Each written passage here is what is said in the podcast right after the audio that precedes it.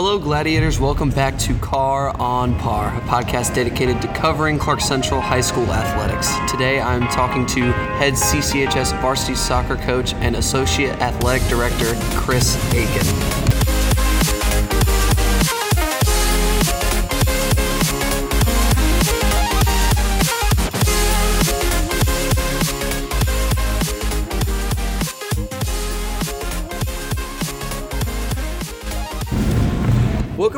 Episode three of my new sports podcast, Car on Par. I'm joined today by an amazing guest, head CCHS varsity soccer coach, Chris Aiken. Welcome to Par, Car on Par, coach. Hey, thanks for having me. All right, so I feel like the first thing on everybody's mind, it happened uh, at the game against Oconee this last Friday. Uh, y'all tied two to two, and I, I was at the game. I, it was very exciting, had a great atmosphere. Uh, what happened with that recalled goal that I think it was Aiden O'Connor had? Yeah, so there was a, a tough break in the first half. The game was tied one to one. Um, we had an indirect restart from a throw in from Zach Quick. Um, Zach Quick runs kind of a long throw in play for us that we've developed throughout the years. Uh, it's been very successful. He was able to throw the ball um, basically directionally at the back post of the goal, and it appeared that the goalie was able to get a touch on the ball and redirect it in the goal, which would change it from an indirect uh, restart to basically a live ball situation and count as a goal. And immediately after the play, the head referee had signaled it was a, a goal. And then the assistant referee on the sideline apparently thought that nobody touched it, which would result in an indirect restart, uh, essentially, and the goal did not count because he deemed that no field player touched it, and the goalie didn't touch it. And so I was pretty shocked myself that the head referee, who was closer to the play, had awarded us a goal. And then two minutes later, in real time, the assistant referee that was 45 yards away was able to wave off the goal. So that was pretty frustrating in that situation because we were tied one to one. And at that point, if you get a two to one lead heading into halftime, it's a big momentum uh, shift. It's huge. Um, uh, so I saw the video on the Instagram of that goal, and it, it looked good to me. Like I, I mean, I looked at the video. I thought it was a clear goal. Even live, I thought it was a goal. So, were, what are your kind of thoughts on maybe like sending it in to GHSA or anything like that to get? Yeah. So, yeah. So a couple people actually since Friday have reached out to me to ask you know what we're gonna do about like submitting the video or anything like that, or give it to the referees just for like learning feedback, etc. Uh, I'm not really, I guess, necessarily concerned with sending it in. I actually personally probably won't send it in or have any interest in sending it in. Uh, typically in high school soccer, you see the same referees uh, quite frequently from season to season, game to game, region game to region game. Okay. And so if I try to waste my uh, one game correction or stat correction in a non-region game and uh, get the referees on my bad side, I don't know how that would uh, favor me going forward. So um, certainly, I'll show it to my boys just to show them what could have been possible, but we also missed a lot of other chances to, to win that game. So to put it all in that one play is not really um, a great thing to do as the head coach, but certainly I think that momentum heading into halftime would have given us a nice boost in the second half. Do you, what, what is your opinion on uh, the Oconee coach denying uh, extra minutes? Yeah, so we kind of talked just briefly um, for a second about going to overtime, and, and he wasn't really interested in it. Um, I mean, I guess I can see it from his perspective. It's a non-region game on a wet field, and so you're worried about for both teams a starting player getting uh, injured possibly. Um, we both have region games coming up this week, and so I definitely see his point of view. I just would have loved, you know, at a 2-2 game uh, with a weekend to recover before the next week great crowd. They're the defending 4A state champions who have come away with a winner, whether it be us or them. But you hate to play such a good game for 80 minutes and then walk off the field in a tie when they only live five minutes away. So it's not like they had a long bus ride home or anything to, to do after the game. So kind of switching gears here from like current events and kind of just looking at the overall year itself. Uh, football had great success and expectations uh, leading into this year, like because I was on the team and I heard everything that Perno was saying to us and things like that. So, what is kind of the soccer team's like hopes and goals from the expectations that have been set on it this year? So the the only goal, pretty much, I always set for the soccer program is just to get a playoff spot. Um, region champion, one seed, or four seed, it doesn't make the biggest difference because you're in the postseason, you have a chance at a state title. Yeah. And so basically everything we talk about from all the way back to preseason speed training in December uh, to workouts in the fall in the morning is to try to qualify for a playoff spot so that come April, you know, you give yourself a chance at that postseason run.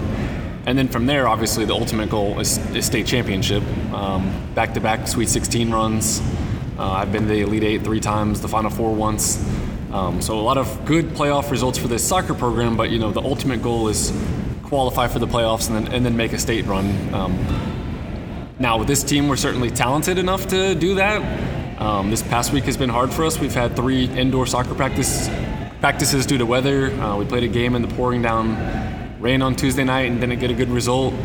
And so we've certainly faced some adversity, but you know, heading into region play, we're all tied for first place, 0-0 right now. So hopefully this Friday we take a step in the right direction with a result versus Loganville. And then from there, it's just about trying to win enough region games to get a playoff spot. Because once again, if you're if you're in the playoffs, you have a chance at a state title, just like the one seed does or the four seed. Yeah.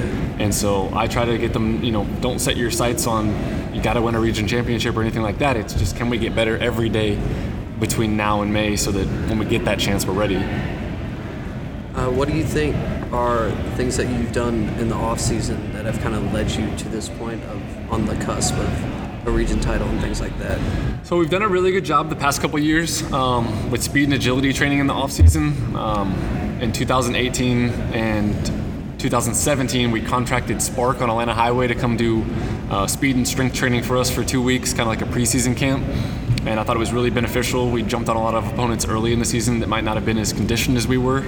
Uh, and last season, when we hired Coach Armistead, he led us on a, a two-week speed and agility uh, team camp, basically Monday through Friday after school in December, to get us ready for soccer in January. And again, we see the results this season from Coach Armistead's training. Um, we started out four wins, zero losses. Um, we're able to get a 10-0 win, 4-0 win, 8-3 win, and so that early season speed and agility training that you do in the off season is, is pretty critical um, to the early season success. But now we're looking more at changing some tactics and formation things so we get ready for region play to kind of shore up our lineup and our rotation of players. Um, but definitely those off season workouts have been pretty uh, critical to our success.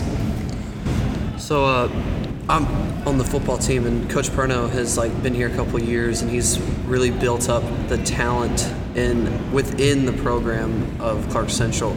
So you've been here, uh, I think, a little bit longer than Perno has, and how have you kind of built up the program over the past years to where it is now? Yes, uh, that's a great question. When I first uh, started here back in 2012, um, I didn't really know much about Clarke Middle, our BHL, and like our feeder soccer programs. Uh, I didn't really have that established relationship to get to know those coaches or our players, and so I just had the you know 35, 40 kids or whatever that came to our soccer trials in January because I didn't have that built-up foundation. Yeah. Uh, but now, flash forward um, 2020, eight years later, uh, I can name every player that plays for Clarke Middle and BHL in, eighth grade. It's about to come into my program. I know what club team they play for. Uh, I try to make sure I go watch at least one game at each of those schools. I make sure I come to the middle school championship and introduce myself to all the players when the game is over. And I think all those little things are critical come soccer season because there's a built up familiarity with me and the players. Uh, this past season at tryouts, we had 68 kids come. Um, and so you see the difference uh, that from my first year to now is just the built up relationships with those youth players. Um, you know, trying to build Clarke Central Soccer into like a, a brand they want to be a part of. Uh, we try to get nice like Nike hoodies and, and, gear like that so the kids see it when they're young and then they want to be a part of that established program. Yeah. And so I think as some seniors on the team now, I was talking with Alex Bird and those guys that they came to my youth soccer camp when they were in sixth grade, and now I'm coaching them as 18 year old seniors on varsity trying to get ready for a state run. Wow. And so it's great to see those guys that have come through my you know youth camp and our middle school programs to now be reaping the benefits as seniors, and, and that's pretty much for all eight seniors on my varsity team right now. I've known those kids literally since they were rising sixth graders, and now it's great to get to work with them on a more um, professional level, I guess. So about about those seniors, like you have Zach, Josh, Oscar, a couple more of the other guys. That, uh, what are what is it like having that kind of senior leadership in your starting lineup, and how does that affect the rest of your team going forward? Uh, so it's definitely critical to our success to have those seniors. Um, in my eight years coaching here and 10 years coaching high school soccer, definitely the teams that are traditionally more successful have accumulated a lot of seniors. Uh, typically, I find that they're bigger, faster, stronger. It's just factual at that point of their life. Uh, high school soccer is unique. You have 18 year olds playing against 14 year old freshmen at times. And so this year I'm fortunate. I have 12 seniors on the roster. Um, great leadership at practice, great leadership in games. Uh, it's like having extra assistant coaches around, uh, and a lot of them are super talented. I think we start nine seniors in our lineup right now, and so they've shown great maturity as well, which is pretty critical to our success. Uh, like I said, I've known a lot of them since middle school, so to see them develop from you know young boys into young men has been a, a great process for me. Uh, I think about you know Zach Quick specifically, and just the leadership he's shown from his freshman year on varsity to now. Uh, I, I, saw a cool interview actually. I think that either you guys did or maybe UGA did it with Davis Gabriel, who's on varsity. as a sophomore, and they interviewed him what it's like being a sophomore starting on varsity. And the first thing he referenced was how much he enjoyed seniors Zach Quick and Oscar Mejia texting him when he made the team that they were excited he made the team and looking forward to what he could bring. And you know, I didn't tell them to do that, but when I saw that interview, it made me just proud and thankful as a coach that I have kids that are going out of their way to reach out to the younger players and encourage them and motivate them. And that's the type of soccer program I want to be a part of. Yeah, I did a video with Zach uh, the other week, and when he talked about you, he talked about that relationship that y'all have built since he was a freshman here and he was on varsity as a freshman. How do you think uh, you as a coach have impacted him throughout his years here? Yeah, so Zach and me have had a great uh, player-coach relationship, and you know, just I guess mentor-student relationship. I think I've taught Zach three times now. I've coached him for four years. Uh, we've had a lot of conversations that aren't soccer-related, just about life in general. Uh, and so that built-up relationship me and him have is great because it translates not only to our, you know, friendship, but also his leadership as a player. Uh, I love getting to see Zach, you know, do good things off the field as well. Uh, I see him in weight training every day. He's a great student, um, you know, and I just enjoy the relationship that we've developed over the past four years. Talk about his maturation. Yeah, so Zach's maturity from freshman year to now has been pretty exponential. Um, freshman year, I can remember he had a little bit more of a I guess, aggressive temper at practice and games. Yeah. Um, he was extremely competitive, which is why we wanted him on varsity. He's one of the only two uh, freshmen that's ever made varsity at tryouts, uh, him and Andre Lopez. And so that ultra competitive aggression that he showed, uh, we wanted him on varsity because he was a competitor. I knew he could help us right away. Um, I mean, he was fast and, and strong and a little bit bigger than the other kids, but that just competitive nature was what you wanted as the coach because he was going to push other players to give their best.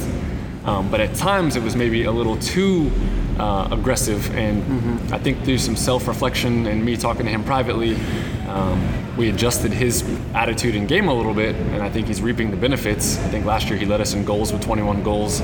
And this season is currently le- leading us in goals. And so, like I mentioned earlier, when that text he sent to Davis, you know, Zach went from the more uh, aggressive, being critical of his teammates' player to a much more uh, pointing out the positives, uplifting guy, uh, fun to have at practice. Um, and those types of intangible off the field soccer attributes, I think, will come up most in the, in the key moments in the bigger region games because he shows a lot more composure now. Um, he's able to reflect on what he's doing poorly and make adjustments quickly. And so, definitely seeing him grow from 14 year old freshman Zach to where he is now uh, is something that I'm proud of. Yeah, when I was at the game, uh, I saw that like Zach and a lot of the guys were very mature about like things when they got kind of chippy. But then there was other times, like I saw Josh one time like get into it with uh, an Oconee player, and like, do you have any like thoughts and opinions on like how your players should handle themselves like when things do get chippy? Yeah. So in that uh, game versus Oconee, in like the last couple minutes, I guess there was probably about two minutes left. Oconee had an injured player. Um, and Josh went over and maybe said something to him when he was on the ground. It was kind of hard to tell in the moment of my obstructed view, but he had a yellow card, which clearly indicates he did something he wasn't supposed to do in that moment. And so, in that situation, you know, we go back and watch film and, and reanalyze the game, things we did good, things we did poorly, what we can work on for the next week. You know, I've already made notes on that particular clip that he's got to show better mental composure in that moment of the game. You know, our key player gets a yellow card with two minutes left in high school. You have to force them to sub out of the game. It's a rule. And so that lack of discipline and lack of mental composure in that key moment of the game, getting a yellow card, taking yourself off the field, um, I just don't know what he was trying to show in that moment. And So definitely, I've already talked to him, and we'll talk about it as a team in video study. That I get built up frustration throughout the game, but not only Josh, but all players have to show better mental composure in that moment. I mean, you're literally taking yourself off the field for lack of discipline to not be able to hold back saying something to a player on the ground. And so, you know, you would say blame it on a maturity thing, but he's 18 years old. He's just got to show better mental composure in that moment. So um, when you're looking at your younger guys, I feel like uh, I saw Cullen Bruner. I mean, he's a sophomore and he's starting. I feel like he was one of the better players I saw. And you said that he had 68 guys come out and try out for the team this year. What it, what does that mean to you to have so many younger guys that are in the program that are talented, and where do you see them kind of progressing? Yeah, so we're extremely fortunate. Um, JV right now, we just have 18 freshmen and two sophomores, I think, and they're 5 and 0 currently. Um, and so I know I've got a great freshman class and the sophomores as well that will contribute on varsity here very shortly. Um, and certainly, you never want to look too far ahead because you have the built up roster of the seniors right now. You're in a win now mode. But just to look at those 18 freshmen mixed with the two sophomores and the four sophomores on varsity, that's basically 24 players that you know are going to return next year that are talented, mixed with nine juniors, and so mm-hmm. we've got talent spread out through all the classes. Um, we're extremely fortunate that we have those talented players. Uh, I know that not every school or even program at this school is zoned to have so many talented players, so I'm fortunate in that aspect. And so now, as a coach, it's my job to you know spend time with those younger players in the off season, hopefully getting them ready for the expectations of varsity, which is much more rigorous than a JV season, just level of competition and time commitment and things like that. But I can just look at the freshman class now and, and tell that for the next three years on varsity, we're going to be very successful. Mm-hmm. So when I was on the team this year, and it even happened uh, last year too for football, we've struggled against uh, teams like Buford, but we got over the hump this year. We struggled against teams like Warner Robins in the playoffs. And uh, over the past couple of years, I know Johnson has been kind of like the like the stepping stool to get over. They're like that team. If you want to win our region, you got to beat Johnson. So can you kind of talk to us a little bit about your struggles against Johnson in the playoffs and in our region, and how you plan to uh, get over that hump this year? Sure. So. 2018, we play at Johnson for the region championship. I think at that point in the season we were 16 and one, and they might have been 15 and two. Um, so we were both talented teams. I think we were both 5 0 in the region. The winner automatically got the one seed, the loser got the two seed. And so 2018, I think that we lacked the uh, belief in ourselves that we were as good as them. Uh, even though we'd beaten a lot of similar opponents by the similar score lines, um, when you got off the bus at Johnson yeah. and saw the crowd and the atmosphere, um, you could just look at my team and tell we were a bit nervous. Uh, we had talented players and we were able to compete with them, but it was the belief that we were as good as them. And so that game ended up being tied at halftime. Uh, it was tied all the way to the 20 minute mark in the second half. So, really, anyone's game at that point. Yeah. Uh, we conceded first, got down 1 0. Uh, with 18 minutes left, we were forced to make some adjustments to try to tie the game. We gave up a second goal, got down 2 0, uh, and then we were able to get one back at I think the 15 minute mark to make it 2 1. And then we fought to the last second of the game uh, had to throw everybody forward with a few seconds left to try to tie it. Unfortunately, lost three to one. Uh, we lost the region championship, lost the one seed. Uh, in that ser- scenario there, it flipped the playoff bracket. Johnson goes on to win the state championship that year. Um, if you go back and look at their playoff run, they won the first game 5 0 in the playoffs, their second round game 6 0. They won their Elite Eight game 8 0, I think. And we ended up getting matched up in the second round with the number two team in the state.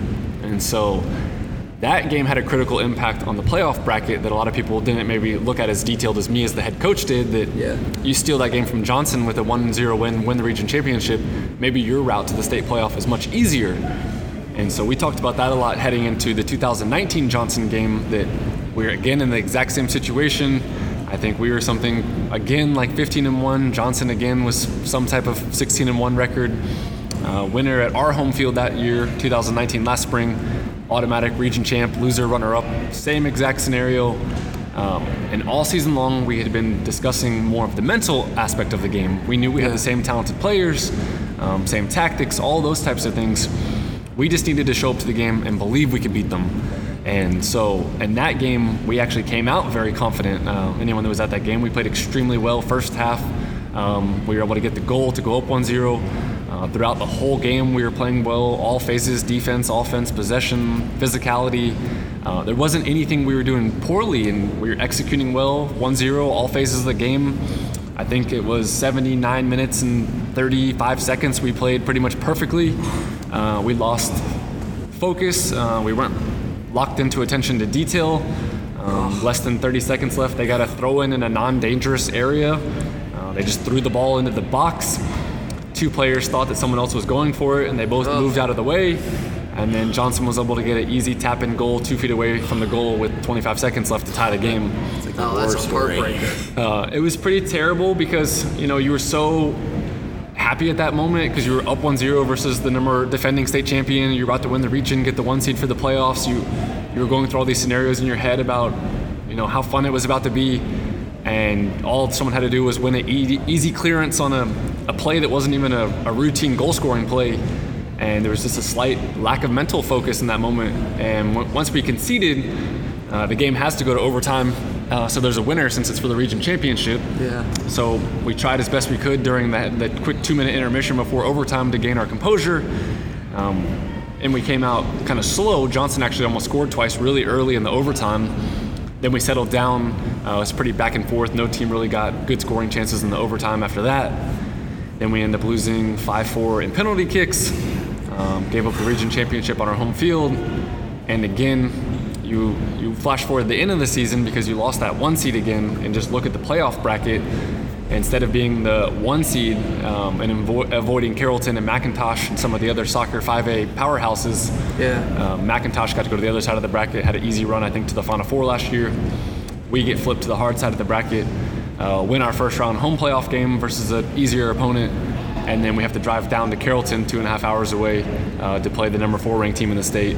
Um, get a 1 0 lead on them, seven minutes left in the game, give up a conceding goal, and then three minutes left in the game, give up the winning goal, and lose two to one. Versus a top tier opponent, it wasn't like it was a bad loss. They were a very talented team. Yeah. But it goes all the way back to the Johnson game with 25 seconds left that we showed better mental composure and won that game. We might not been in that situation. So heading into this season, we obviously need to take care of all the teams before Johnson, Loganville this Friday, Walnut Grove next Friday, and Cedar Shoals uh, to get back to that you know three and zero mark heading into the Johnson game, so that that winner again becomes the region championship or region runner up, and again just showing not only the discipline to play well, which we did last season, we played excellent, but also that mental focus throughout the entire game um, is what we talk about a lot, this season. So, what do you as a coach uh, try to do to uh, kind of move forward from those couple games, especially for those seniors who have been through the program through those games? So, how do you, uh, as a coach, try to get them to push themselves and to remind them, like, hey, we, we were right there, like, So we, we, we referenced the Johnson game from last season a lot, not in the fact that we lost it or the region championship or anything like that. We just reference it a lot of paying attention to details and staying focused, um, not only throughout games but also practices, training sessions, um, and adversity. We talk about a lot. This past week we had three indoor practices because of the rain. Uh, how are we going to let that adversity affect our practice? How are we going to let it affect our game performance? And so, reflecting on the past uh, of that game and other games is important to building it for the future so that when you say stay mentally focused and then give a tangible reason why they should stay mentally focused, it brings a lot of uh, authenticity and effectiveness to it. Okay, kind of switching gears here to more kind of centered around you as a coach. Uh, I look for people, especially in like my golf game and my football game, to uh, model uh, myself after. I look up to like great tight ends like Tony Gonzalez and good golfers like Rory McIlroy. And uh, who do you kind of look up to model as like your coaching? That's a good question. I, I honestly, as I just quickly think about it, don't have anyone that I try to like model myself after. I hate to give the cliche of like I just want to be myself, but uh, I guess when I run my soccer program, I try to run it like I want it to be something that kids really want to be a part of. Um, mm-hmm. I don't buy them Nike hoodies and nice dry fit practice shirts and things like that because I want them to look cool. I want them to feel like they're they're part of something special and want to be a part of it. I want them to want to show up every day and work hard. Uh, I try to build friendships with all the players. Doesn't matter if you're a starter, a role player, you don't play at all. Uh, I try to ask them what they do over the weekend, what's going on in their life outside of soccer, school, mm-hmm. um, to show them that I really do care about them. It's not all about wins and losses. I mean, certainly we'd love to win every game. Uh, that's the ultimate goal. But you know, for me to see people like Cole Wilson come back and help me coach for the past four years as a former player of mine, or mm-hmm. Mohamed Delane sat with us on the bench during the game uh, versus Oconee on Friday.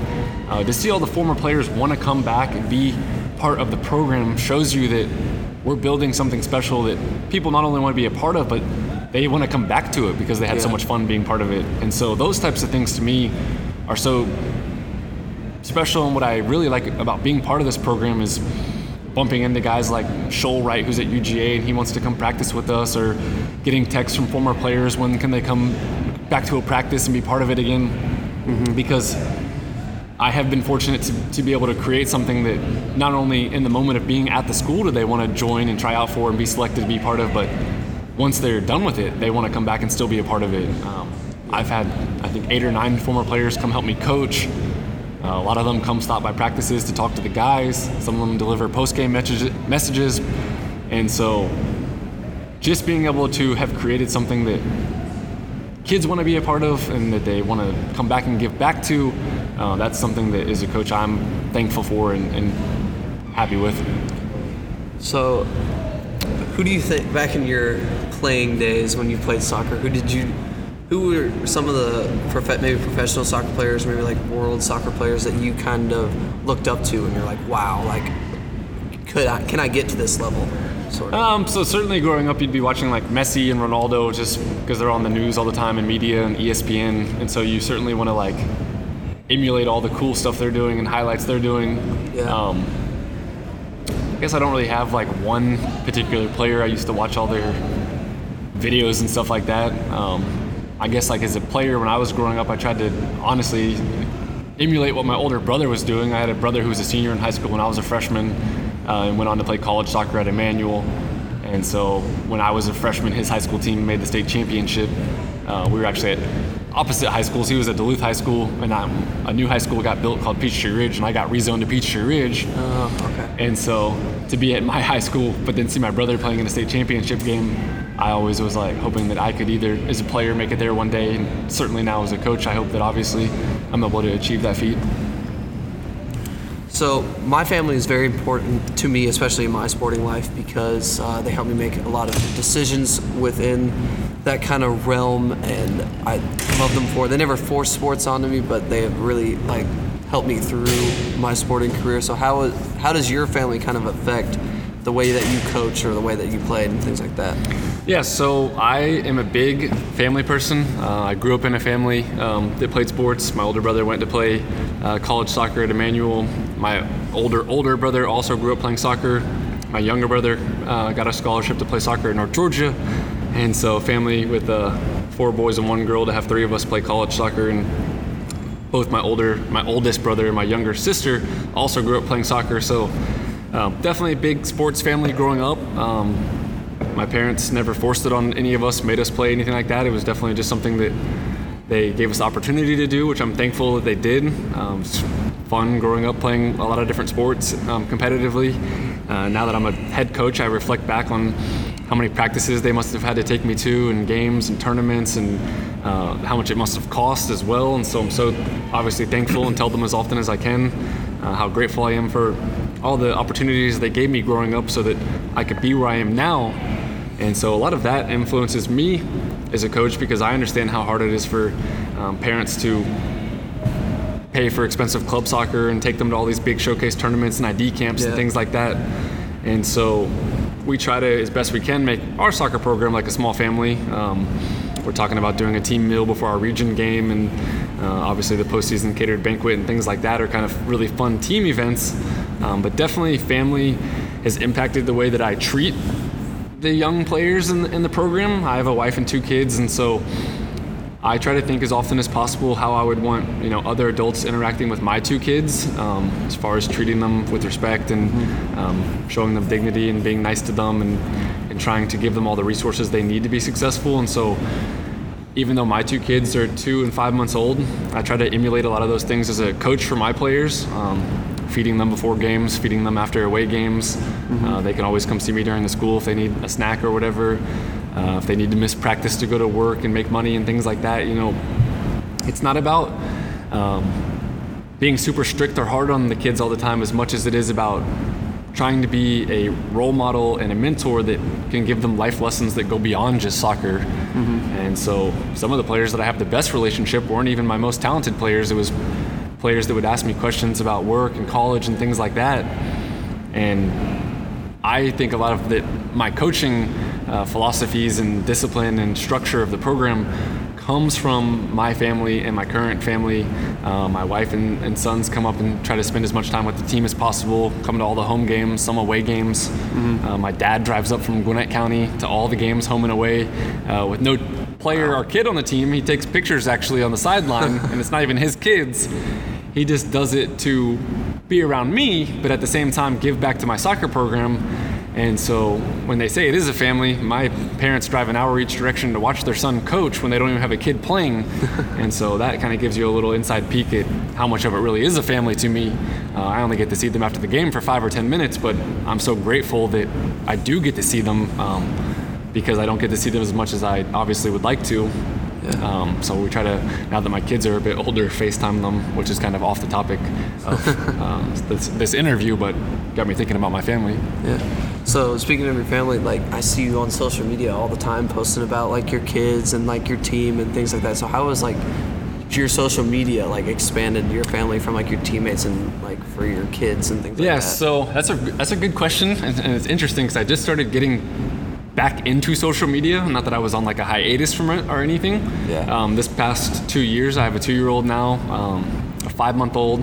Uh, I started my doctoral degree in August. Um, I picked up new responsibilities working as the associate athletic director with Dr. Ward. And so a lot of things have kind of, and I also picked up a girls club team in 2018 in the fall. Uh, not that I needed extra things to do, but I had picked up so many responsibilities that besides teaching, coaching, and seeing my wife and kids, I kind of had um, not necessarily stayed intact with or in contact with all my friends and relatives and things like that. And just reflecting this past year, seeing like my kids grow up so fast. You blink and one's already two years old.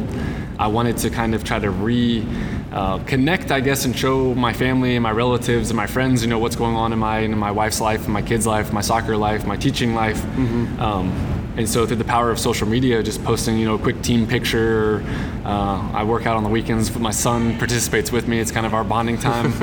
um, posting a clip of that, you know, I get so many comments and texts from people, and people stop me in the halls and say how cool it is, and you know, those quick two second posts. If post someone post a picture, you know, we just won a game, or this is what I did with my son this weekend, gives you a nice conversation starting piece to kind of open those lines of communications back up. Maybe you know relatives or friends text you like, "Oh, I saw that uh, funny video you posted of you and your son jump roping on Instagram," and then it gives me a quick chance to ask them, you know, what they've been up to and how they're doing. And so I don't necessarily use it necessarily as like a promotional tool for myself or my soccer team, but it's been a great avenue to kind of reconnect with some old friends that I haven't been able to keep in touch with, um, with all the things going on in my in my daily life of schoolwork I do for my my doctoral degree before work, then teach all day, then soccer, go home and see my family, and maybe come back up to work and watch a JV soccer game, and so I might spend 15 plus hours at a Clarke Central on, on a Wednesday or Monday.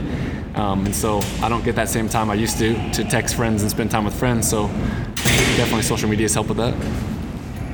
So you talked about Ward there for a second. How do, how does uh, how has Ward, as you're the associate athletic director, how's Ward kind of uh, helped your growth within the athletic program, and what kind of things has he taught you? Yeah, so Dr. Ward has been an amazing mentor for me personally, not only as a teacher or aspiring athletic director and coach. Um, he's been a great friend of mine, a great resource to lean on. Um, I think back to all the way to 2012 when he hired me. I was just a, a math teacher and soccer coach, and he was instrumental in helping me get you know, my program how I wanted it, get my feet under me as a head co- varsity coach for the first time.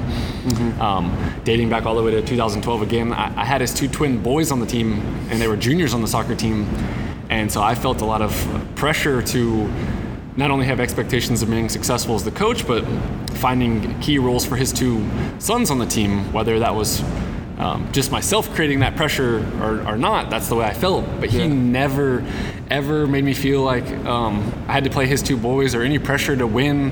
Uh, he was never critical of any decisions I made. He just let me be the coach, and he was just a resource for me. Mm-hmm. And I'm so grateful for that experience because I can recall a specific uh, start to my season, we, we started 0 and 3. We were winning all three games 1 0 uh, in 2012 when I took over. 1 0, lost 2 to 1. 1 0, lost 2 to 1.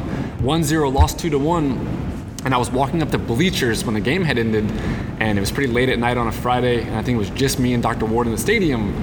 And I was feeling like so much anxiety that mm-hmm. I was about to get like scolded, or uh, he was going to question what was going on, or I was just having a thousand thoughts through my head, and uh, he stopped me and we talked for a while. And basically, he just left me with. Uh, he hired me because he believed in me, and he wasn't worried about our early season results. And he knew that I was doing the right things. And once we got our first win, uh, the rest would be history. And then we'd look back on kind of the start of that season and laugh. And then flash forward, I, we won the next 10 games in a row and won the region that year. Uh, wow. And so I'm just so grateful that he has never put like um, pressure on us to be uh, got to win all the games or win region championships. It's always more what resources he can provide you to be successful. And then once he asked me if I'd be an assistant athletic director, it was you know this is more of a chance for me to pick his brain on the administrative side. You know, yeah. why does he do these types of things at football games? Why does he do these types of things at basketball games? How does he handle these situations?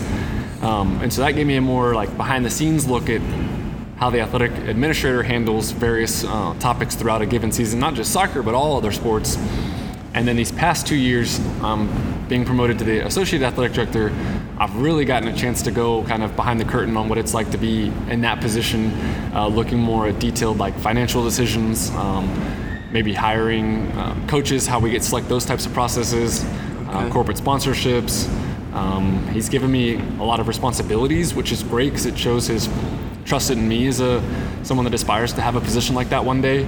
Um, and certainly, I'm grateful for all that. But he's also been so good about explaining his thought process behind why he does certain decisions, so that mm-hmm. I can learn from it and, and see, oh, that does make a lot of sense why he made that decision. You know, I could implement that one day if I'm an athletic director and just him showing the confidence, I guess, and, and belief in me, uh, and giving me those responsibilities um, means a lot to me, and makes me want to keep continuing working for him and coaching for him, and, and, doing everything I can to help not only my soccer program but all our athletic programs here be successful. Well, it sounds like a really special relationship that you have with Coach Ward. I didn't know it went that deep right there, uh, but that's all I have for you today. I want to thank you so much, Coach Aiken, for coming in. Yeah, sure. I loved it. Uh, thank you guys. Uh, I love what you guys do. You know, I try to interact with all your stuff on social media and promote you guys as much as I can. I'm a definitely appreciate it. Yeah. Big believer in all the things you guys do. I love Mr. Ragsdale, and so keep up the good work.